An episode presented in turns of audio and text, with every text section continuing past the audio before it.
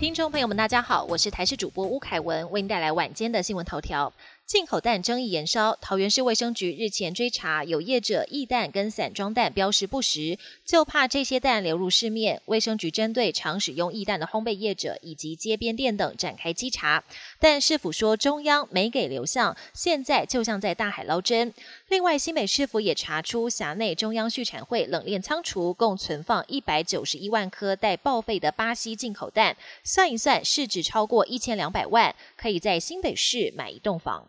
服务业大缺工，为了招揽更多人才，餐饮业者纷纷开出优渥条件抢人。其中赫赫有名的小笼包店鼎泰丰，更是开出起薪四十八 K 的外场服务人员，强调零经验的社会新鲜人也可以来尝试。比起其他连锁餐饮业者，像是王品集团，起薪普遍落在三十三 K 左右，薪资确实有蛮大的落差。在旅展买住宿券，以为捡到便宜，但一查发现比订房网售价还要贵。有民众表示，自己在旅展买了四人房住宿券，原价七千元，折扣之后只要六千，而且买一送一，等于住一晚只要三千元。但后来却发现订房网一晚只要两千零八十五元。对此，有旅游专家表示，业者常会提高售价再打折，最好还是可以先上网查清楚行情价。另外，入住饭店也建议最好选三楼以上、七楼以下。国际焦点：英国最近发生多起美国大型恶霸犬攻击事件，引发英国社会不安。